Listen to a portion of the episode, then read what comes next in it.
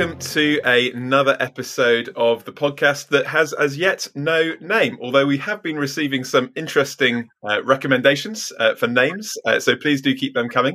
Um, it's always helpful to have your thoughts on that matter. Uh, we've had a few, haven't we? Um, I'm joined by Aaron Edwards, Andy Bannister, and myself, Michael Lotz. Can I be joined by myself? I'm not sure. Uh, but anyway, we're together. And Andy, have we had any suggestions in the last week? Yeah, well, I think there was uh, quite a bit of debate around. We were suggesting, I think, kind of three men in a podcast, which I think probably was the most popular from the ones we uh, suggested. Uh, somebody suggested, uh, "What on earth am I listening to?" Which I thought was fair enough. I mean, I can imagine driving down the road in the car and iTunes shuffles this onto the bottom of the player. You probably are wondering what is going on. And then the other one I quite liked. Somebody suggested church church podmatics, church dogmatics, Karl Barth, Barth church podmatics probably just too clever. For those who are not systematic theologians or church historians are going to go, huh? But I did think it was clever. 10 out of 10 for yeah. cleverness. Aaron, did you think that was clever?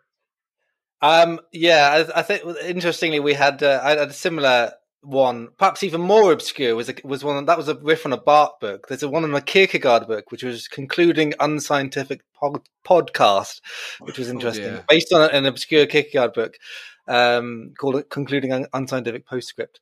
Um, but again, I, I, don't know if we want to. Uh, are we, are we reaching too high for our listenership uh, if we go in with sort of obscure intellectual puns uh, from the get go? We also had what else do we have? Brand New Testament um, and God Pod. That's already been oh, taken. Oh, God Pod, someone suggested, yeah. which I thought was again clever, That's clever. It. But um, yeah. Very good, very good. So, um, so yeah, so keep the suggestions coming. Um, we were considering whether we should have like a kind of open vote and just put this in the power of the people. Um, we were a bit worried that we might get Poddy McPodcast uh, nominated, and then we'd have to stick with it. Or Don't we would give them any ideas, Michael. Well, there you go. So, um, yeah. Anyway, all answers on the back of a postcode postcard even uh, postcard. for any of us if you happen to know our addresses um, which we're not going to supply. Uh, but anyway uh, enough of the title. Um, time to jump into today's topic and today we're going to be thinking about how the church interacts with our culture. Um, we were thinking last week about the church and the state um, and this kind of feeds on quite nicely after that and how christians um, individually and the church corporately uh, responds to the culture in which we're in. Obviously we're all living in the UK and we're responding to the culture that is here. Um, so, Andy, do you want to kick us off? And what are some of the different ways that you see, maybe some of the unhelpful ways that the hmm. church can respond to culture? Yeah. Well, being a sort of you know sort of dour, pessimistic chap, I like to you know thank you for passing to me the negative ways. But I think you know it's interesting, um, Michael. I've often thought about if you think of sort of um, you know the sort of church is walking along the the apex of a roof, and there are slope, two slopes going either way, and I think there are two sort of directions the church can fall off when it comes uh, to culture because trying to engage with culture is I think walking that that narrow line, that narrow path.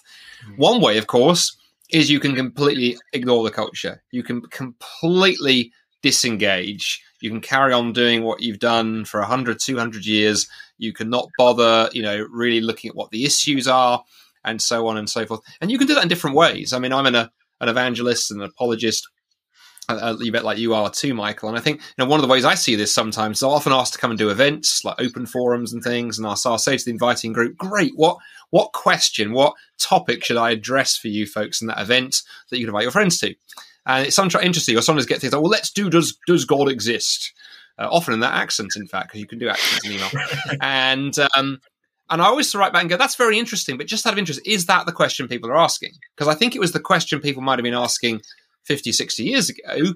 Now I think people are asking slightly different questions. And sometimes, you know, you get the sense that the person you're talking to hasn't actually talked to many non-Christians, open a newspaper, seen what's current on Netflix or whatever. So I think we can certainly, as Christians, completely ignore the culture uh, that's one dangerous direction because I mean it means that we don't engage well. And whilst the gospel never changes, certainly Christ's ambassadors need to be willing to change and adapt how we engage in the same way that we see that in the New Testament, um, as Paul and the other as others went on their missionary journeys and so forth. But then the other side, I think, is to get absorbed by the culture and simply to sort of you know just you know roll over and, and die. And you know anytime the, the, the, culture pushes back on anything christian we just go oh yeah i'm terribly sorry. Let's just change everything we believed to fit right in. And, mm. you know, there are lots of places we might point to this, but I think one example, Michael, has been around, say, sexuality, where I think some, in some branches of the church, I'm very gen- trying to be generous in how I, talk about people, but, you know, there are certain wings of the church that seem to have things like on human sexuality taken the view of going, if we just agree with everything the culture says, we just throw everything that Christians have traditionally believed out the window, we reinterpret our Bibles accordingly, then everyone will like us and, uh, and, and the churches will be full. And ironically, what's actually happened is neither of those things have happened. All you've ended up doing is causing huge divisions inside the Christian community, and non Christians don't come anyway. Because why would you come to a church that looks exactly like the culture? Why not just stay in the culture? And so I think it's those two challenges absorbing and getting sucked into the culture, uh, and uh, the other way, you know, completely ignoring it. And I remember actually one of my old theology profs years ago, and I don't think it was original to him, but used to say, look, the task of the church is to be culturally engaged um, but morally distinct.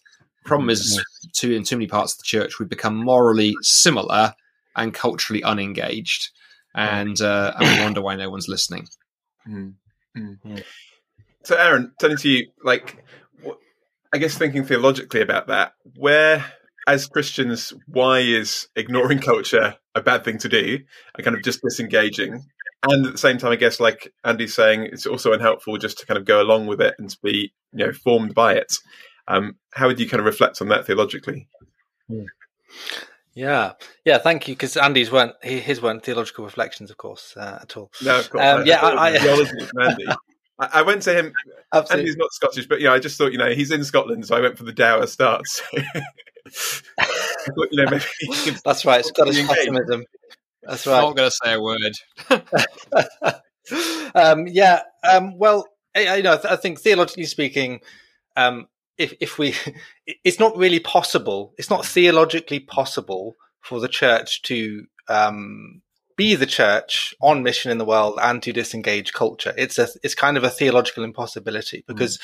if you are here on earth, you're engaging with the things of this earth you're engaging with the people of this earth. So although the church is always called out, it's called out of Egypt, as it were, and that metaphor of exodus from the ways of the world that doesn't isn't just about you know Israel being its own people, but it, it extends to the church um, in its distinctness to the world. And um, so we're called to be a city on a hill. Um, which looks different to the world. But but in doing so, Jesus called us to that in the Sermon on the Mount, and I think the church, as Andy was saying, too little reflects that uh, in in how um, it presents itself, especially in the Western world um, these days, because of you know again as Andy mentioned the the sort of desperation to try to impress, to try and show that we are up with culture. Ironically, we end up pandering to culture um, too much, but equally um, so, so we so we lose that sense of the um, of the distinctness, the radical distinctness that the church is called to have. It's supposed to be an alternative community, a different kind of people running on a different kind of oil, as it were, literally, because it's running on the on the Holy Spirit. And there's something completely different about about how the church functions. And yet, um, churches over the years obviously have have taken that line exclusively to the extent where they will ignore the culture around them. But that's where, where I, I, started talking about this impossibility. You can't really do that. So you, you can't actually cut the church, the church off and pretend you're not culturally engaged. You are always culturally engaged. You just may be badly culturally engaged. You may be doing so in a way that's uh, less faithful or less engaged with what people actually care about. But you're always dealing with culture. It might be an older form of culture. It might be a Christian form of culture, but culture just means human making. It's the stuff that people do, and it's the stuff that um, uh, yeah, that, that, that makes people tick and then the world go round. It's the stuff that we create, and we're all immersed in it in different kinds of ways. Um, so we can't really pretend that we're totally absent um, from culture in, in, any way, like you know, that, that as, as though we're, we're sort of levitating um, six feet off the ground or something. Mm-hmm. We're actually engaged. You know, we are on a hill, maybe, but we are um, actually rooted here, and so that mm-hmm. rootedness is really key. And I think it's something that we have um have got to, we've got to hold that that intention, the kind of distinctness as well as the rootedness. Mm. Uh, but as all the stuff Andy's mentioned, I, I, agree with in terms of how we go about that in our um you know in our walk today, especially as the church in the West, mm. because it's it's uh, the challenges that face uh, the church are huge, and the way we respond to them is is really key. Mm. I, I think I'm a little bit concerned about the ways in which we are overly impressed with any celebrity saying anything about God, that usually makes the front pages of, of the Christian newspapers. Um, and it's a bit embarrassing. Just kind of after a while, just kind of okay. It's not. It's not like we have to be this sort of um, you know, pandering after any kind of attention or, or affection. I think God hmm. doesn't need that kind of adulation that we're his kind of salesman or something, you know. It's like, yes, we're all going to believe now because so and so has just mentioned God in passing in an interview the other day. and yeah, as if it's now cool. You know, we're to, you know, this is obviously credible because so and so it. Going back to what Andy mentioned before, though, it's interesting. You talked about these two kind of um, uh, sides of the roof that we could fall off. The um, kind of burying our head in the sand and ignoring the culture we're in as if it wasn't there, um, and then getting absorbed and swept along with it without critically thinking about it. I guess maybe if we're in a bungalow, I don't know what kind of if you can have another roof to the house. Is there another danger that sometimes uh, Christians can respond to it by simply becoming reactionary? Um, so we look at culture and we almost we find mm. out you know, we are as Christians whatever the opposite of culture is. so it's not that we're being led by scripture, it's just we're being led by opposing whatever the current mm. trends of culture are. Do you think, think there's a possibility in that? Yeah. And I think the interesting thing is that's another another antithesis, if you like, the pairing, isn't it? Because to go on the one hand, you know, culture comes along, says something, does something, there's a trend. And again, we either have the temptation for some of us to kind of just fit in and go along with it and mm. just get swept along. And as somebody once said, of course, only um, only dead things go with the current. Um, kind of live things swim against it. Mm. And um, and then on the other hand, to get very very shouty and very very angry. I remember actually that that came out a few years ago now, and it's interesting looking back at it because the culture's the culture's kind of moved on. The church may may still be talking about this, um, but the culture's kind of moved on. You take perhaps the discussion around say gay marriage. I think you saw both those Mm. those trends. You saw part of the church like, oh yeah, we'll just go along with this. We won't look at scripture. We won't ask any kind of theological questions. We won't certainly won't ask any ontological questions like what is marriage. We'll just go, well, hey, yeah, that's where the culture is going. Let's uh, let's run after. And then I think other Christians I saw, and not all, on the other side of the debate, were like gotten very angry and very shouty and quite and quite reactionary. And it occurred to me looking at that, you know, that I wonder, Michael, whether whether the same emotion was in play in both cases, namely fear if you're mm-hmm. afraid of the culture, that fear can make you sort of kind of curl up and, and just like not and roll over and go, okay, please don't hurt me. I'll just I'll, I'll sign anything. I'll uh, I'll stick a rainbow flag anywhere you like within reason, um, and uh, so I don't get like you just bulldozed. But on the other hand, fear can equally cause us to go the kind of fight or flight reaction, right? You then sort of you know puff yourself up and get very shouty. And I mm-hmm. think you're right. You know, increasingly in that debate, I remember thinking, is there not a Jesus way because what intrigued me about Jesus, he didn't morally compromise. He didn't go, "Oh yeah, I'll just go along with whatever." But he also he also appealed to the sinners and the outcasts and those who were, you know, considered by the, the religious elite to be beyond the pale. And he somehow managed to walk that line between between in, in terms of being deeply attractive and engaging, but not morally compromising one one dot, one iota. Um, yet in the church, we seem to have unplugged that tension. We either compromise in many parts of the church, or we get hmm. very angry, turn people off. And I just wonder whether there's a third way. I know third way sounds horribly Tony Blair. Uh, we Christians owned it before he got his hands on it. That's all I can say. Absolutely, yeah. And we know what you know. We know Andy's got previous with Tony Blair, of course, so we won't go down that rabbit. Well, yeah, hole. I'm about to say we shared the same lavatory. For those who watched the listen to the previous, no, no, we didn't share the same lavatory. I yes, I, I used the same porcelain as Tony uh, a wee while afterwards. But I, yeah, I, I, I, I have a, I, I haven't yet stuck a blue plaque on my bottom though. You know, I don't need to do that. By appointment to the former prime minister. Yeah, I like it was a wee while afterwards. A wee while right. afterwards. Yes. Yeah, moving swiftly on. So, to take a different kind of issue, we've, we've, talked about kind of how maybe the church responds to um, issues around LGBT, LGBTQI, dot dot dot. Um, but at the same time, taking a, another issue, uh, kind of maybe the church's response to what's happened in the last year in terms of, of COVID and and the restrictions that have come about by COVID, because it strikes me that those kind of two reactions can be in play, can't there?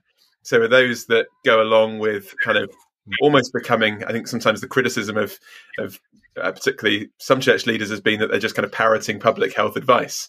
Um, Tom Holland, um, the historians, basically saying, you know, if I want public health advice, I'll go and get a public health official. I don't need the church simply to kind of repeat that as if, you know, there is nothing more to be said about how to love my neighbor other than wearing a mask. But then you kind of get the other kind of extreme, which is, you know, we're very suspicious about everything and we potentially see kind of conspiracies under everything. And so we kind of almost take our identity in that. Um, is that another way that we kind of see this kind of reaction? And I guess how do we how do we make sure we don't fall into those categories? How do we kind of think critically about what's going on as Christians in these areas? Hmm. Aaron, do you want to give yeah. us some thoughts? Yeah, that's a good. Yeah, yeah, I'll jump in. Um, yeah, I think it's kind of related. Obviously, it's related to some of the concerns um, that, that Andy's been talking about before as well. In the, in the sense, you know, the sexuality stuff, for example, though, though it's a particular issue, maybe we can talk about that more in depth at some other uh, venture. But the way in which the church has responded to previous challenges, it does something to its own culture, the culture of the church. How do we how do we respond to the um, things that come our way um, that that ask questions of the church or ask questions of its um, legitimacy in a democratic, um, enlightened society? So we've been so used to apologizing for our beliefs for so many years that we've lost the kind of teeth to be able to bite back. Uh, or, or, the kind of the, the, voice to be able to speak back with any kind of authority. Um, so even when people do hold more conservative views on various issues like sexuality or gender or other things, it's usually prefaced with you know an abundance of caveats about why they're so so sorry that they have to believe this thing, but they have to because they have to sort of believe the Bible and God said it, sort of in the policy document, and can't really get away from it. Rather than sort of embracing, giving a, a bigger, fuller vision um, in their proclamation of of who God is and how he's created humanity and how he's redeemed humanity. Uh, uh, you know, the sense of the gospel speaking into every sphere of life we don't tend to do that. We tend to apologize for these little bits here and there and say, but it's not so bad. We're not so bad as you think. Let us apologize enough. And we technically have to still hold this mm. view. And then eventually we'll, well, we might have a little conversation. And then those, those, you know, perspectives end up really eroding over time anyway. You get another generation who then goes a bit further, a bit further. So uh, the way we're, we're too used to apologizing. And for that reason, and when it comes to things like the COVID restrictions, it was no surprise at all that the church had no real backbone in, in how to respond to those things. And I don't just mean um, that we, I, I, just, you know, want the churches to have responded by saying, no, we, we will not follow anything. I mean, we discussed that last week with uh, uh, the church and state discussion that obviously there are, there are lots of important reasons for obeying government regulations and for helping people and loving your neighbor and all the rest of it. So we're not trying to just jump into defiance um, outright, but it's just saying we need to have mm. we need to have some um, some sense of backbone in order to say no, so that we can, if we do say yes, then actually it's a bit more of a qualified yes. It's a yes that is actually informed and is done in faith rather than simply in fear. And I think that's possibly the the greatest danger that I see that we are, um, and probably leads to those sorts of unhelpful reactions on the other side, Michael, that you're talking about. So of course people get angry and they go to conspiracy theories and all sorts of other um, things and start questioning everything. That's mm. partly because they're just so used to seeing a very banal perspective, which mm. almost just goes along with with everything. Always seems to have the nice, sensible answer to mm. everything, and nothing ever really changes. Nothing is ever challenged until suddenly you realize, oh, every, everyone believes things that are completely different to like fundamental Christian belief. Well, that's happened over time, gradually eroding away. Um, and so if we don't fight in all these issues, then we're not going to uh, um, be able to kind of last on the ones that um, you know that come our way. I think Luther, there's that famous quote from Martin Luther, isn't there? That if you if you defend the gospel at every point except the very point that it's being attacked in its own mm. generation, in your own generation, then you're not you're denying the gospel. You're not defending mm. it because actually, there's also isn't there something as well. Sorry to kind of interrupt. No, it just occurred to me as you were as you were talking. Um, Aaron there that um you know come back to that that verse that often Christians go to when we think about you know Jesus and culture. Of course, Jesus used that metaphor of salt and light, mm-hmm. and it's interesting, isn't it? Because I guess I mean, salt has a kind of preservative effect. If salt is exact looks exactly the same as the thing around it, it, it ain't going to work uh, as a preser- you know in the ancient world it was a preservative. And of course, light. You know, if light doesn't stand out from the darkness around it, mm. simply goes, you know what, I don't want to embarrass the darkness or cause any controversy, so I'll just be the same, you know, kind of luminescence as the background. Mm. It's going to be frickle use, to use the technical theological term. And um, and so there's a consultant light component. Um, although interesting, isn't it? I think it's in, in, in, Matthew's gospel, of course, where Jesus says that. It's fascinating because when Jesus talks about, you know, if the salt becomes kind of useless or worthless, it's only fit to be thrown out. And of course, the fun thing is, if you know any Greek, the, the you know the term for useless there in the Greek is the Greek word moron, um, which a friend of Michael and I used to always do that. That you know, Michael's old preaching joke used to be that uh, uh, not you, you, not you, Michael, the other Michael used to sort of go this, um, you know, the Greek word moron, which is translated into English as moron, which means, of course, moron. And uh, so Jesus is pretty direct uh, that if you cease to be salt, uh, you are, but you've become moronic. Um, in the in a sense, you absorb something from the culture. The, the culture has corrupted you rather than preserved you. And that's quite a challenge, actually because I think when you start asking about the culture and how much has affected us, that's quite a sobering question to think about. Because I think even those of us who like to think, "Oh yeah, I was sophisticated man," we read philosophy, and you know, I'm a theologian, or you know, I, I you know, I, I, read the Daily Telegraph or something. To go to actually stop and as Christians and go, but how much do we look similar to the culture? You know, somebody coming in from outside our culture, would they go, "Oh gosh, those Christians over there really stand out"? Mm. Would they go, oh wow, they look quite similar actually in so many of our attitudes to money, mm. to entertainment, to various other things. It's, yeah. it's quite a sobering mm. question. You know, I'm not sitting yeah. here going, man, I've got it yeah. right. If anything, I find this question quite challenging actually mm. to think about personally. And this, on the other flip side of that, Andy, I'd say that you know, in in the in the element of being salt and light, in in trying to look different whilst having something unique to say or some teeth, as it were.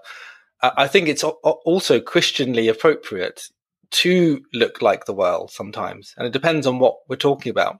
So when I when I, I became a Christian when I was a, a teenager, um, really quite unexpectedly, I was a very reluctant convert, um, and I'll tell the whole testimony in, in a double length episode sometime. It takes a long hmm. time, um, but uh, the Christians that I met as a teenager, I was shocked by how normal they were, but also abnormal. I could see the paradox of normality in that they liked football and music and things. They liked the things that are good in this world.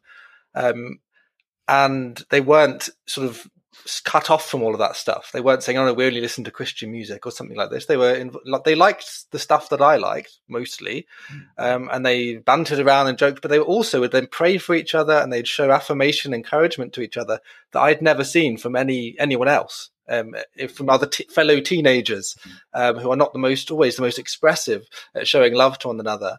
Um, and I just saw this amazing sense of that contrast. So I was really surprised by it, and I didn't know what to do with it.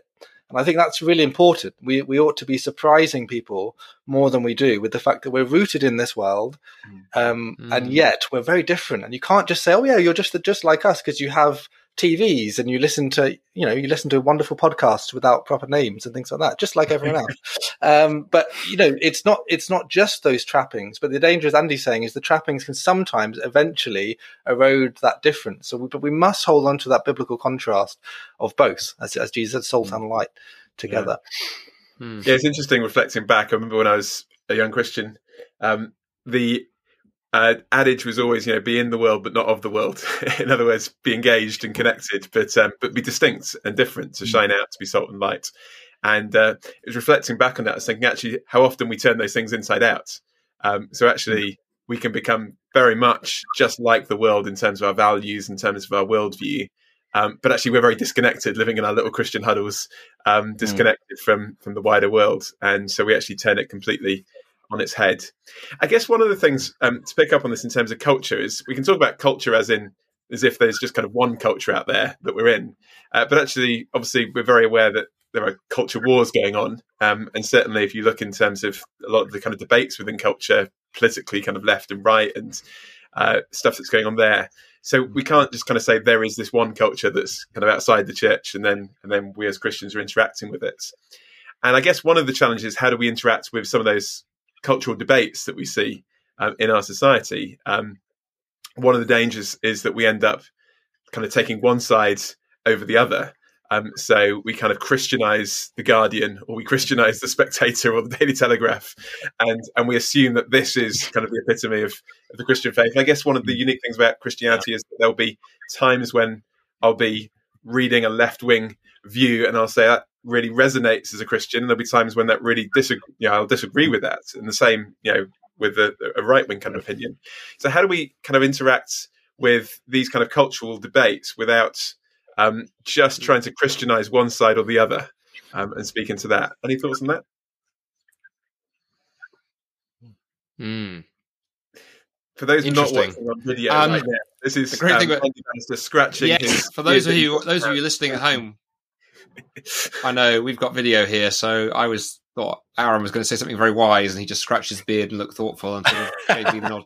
Um, I can say something yeah. unwise if you like. yes. Um, where was I? I was I was going to say something really profound then, and you just kind of threw that in, and I've it's gone now. So I'm going to come up with some terrible joke. Um, I mean, just one thing to start with, and I'll, I will pass it to my esteemed colleague in Derbyshire.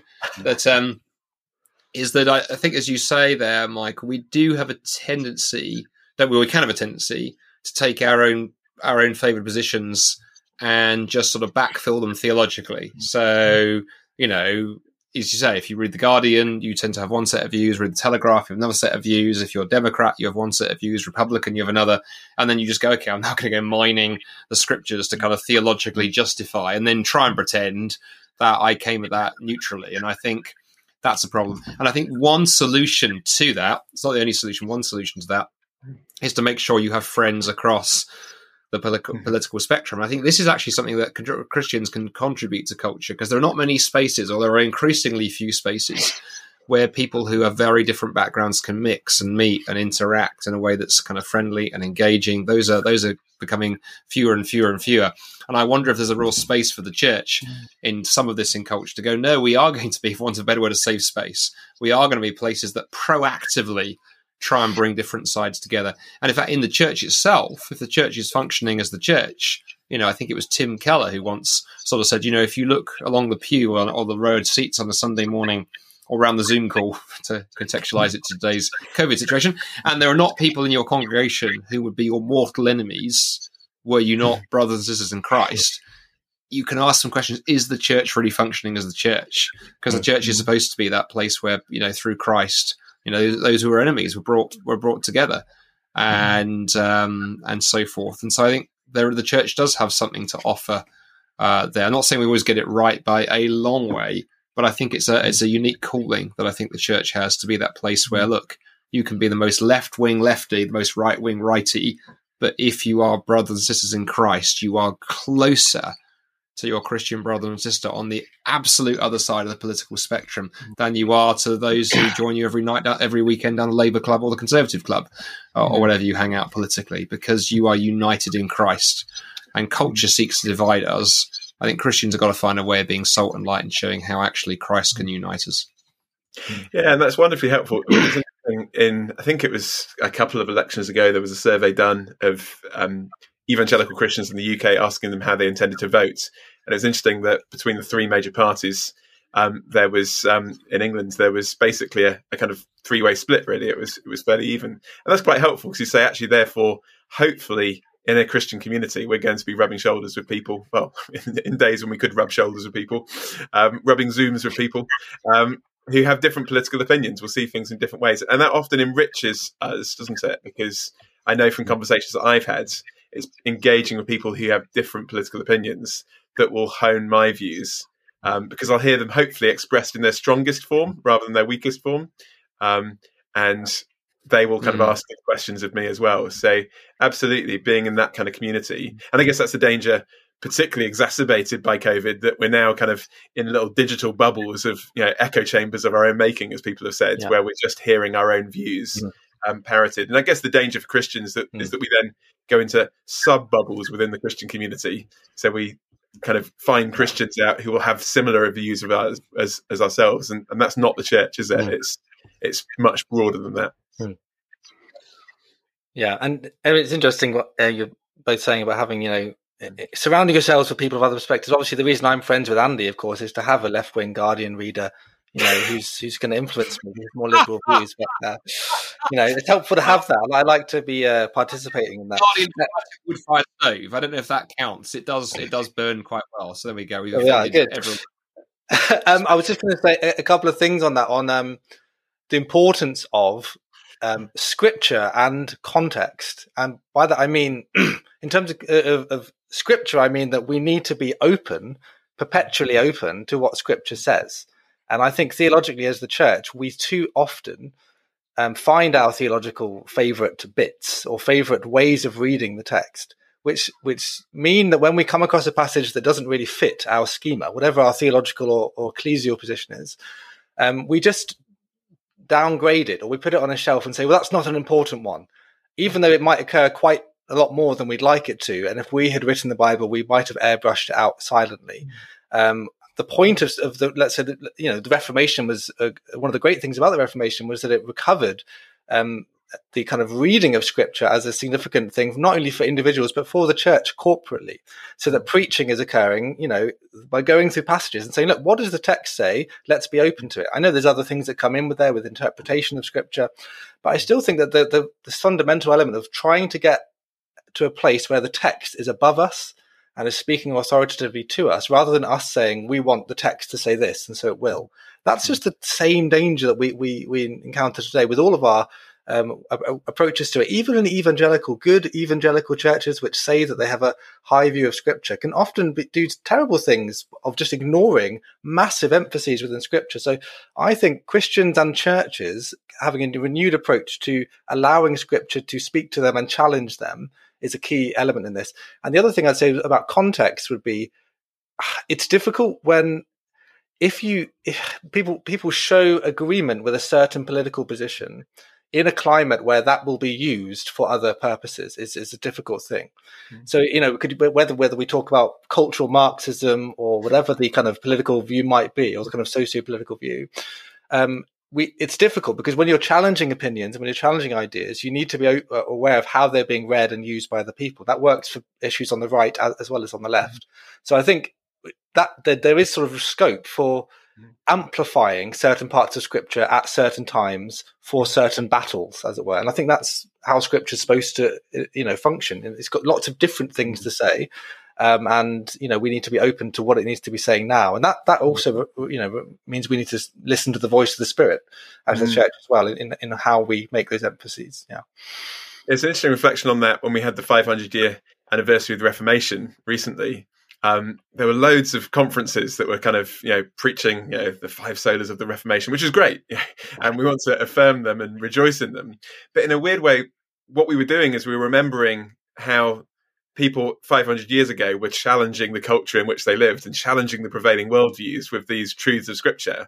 Mm-hmm. But the irony was, in many ways, we weren't then thinking about how do we need to challenge our culture with the truths of scripture. It was just, let's go back to these five things that they were reiterating then and just keep reiterating them. And it was like almost we'd become the opposite of what they'd done in the Reformation. Like they were engaging the culture and speaking mm. truth into it. Now we were just repeating truths that we've had for 500 years without any engagement with the culture. And I guess yeah. my question then mm. was to say, okay, but but what's the reformation that needs to happen now? Um, what what are the truths that maybe we've been neglecting that we need to be speaking afresh into this situation without losing those things, which of course we want to affirm and say amen to, um, but but to continue to engage. Uh, because of course the Reformation wasn't seen as a kind of we've done it now. It was the whole idea of we're reformed and reforming. We need to keep mm. on challenging um, mm. the culture around us. And I'm looking at the clock, and we're nearly at uh, the end. Um, but Andy, any oh. final words of wisdom, Dundee, that you'd like to impart to our listeners before we finish? Yeah, I, I suppose the I mean, one the danger of this is it might open up a whole other can of worms, but then we can, you know, open that can in more detail in another. Is that pun on the diet of worms um, for the Reformation or not? That's a remarkably clever link. The, fu- the, the, funny thing is, as you said that, I found myself thinking, I bet someone like Aaron is going to make some link to exactly kind of that. So, oh, good grief. I'm impressed that Aaron was quicker on your puns than you were because. yeah, how did that even work? Yeah, we're, in, we're in sync. We're in sync.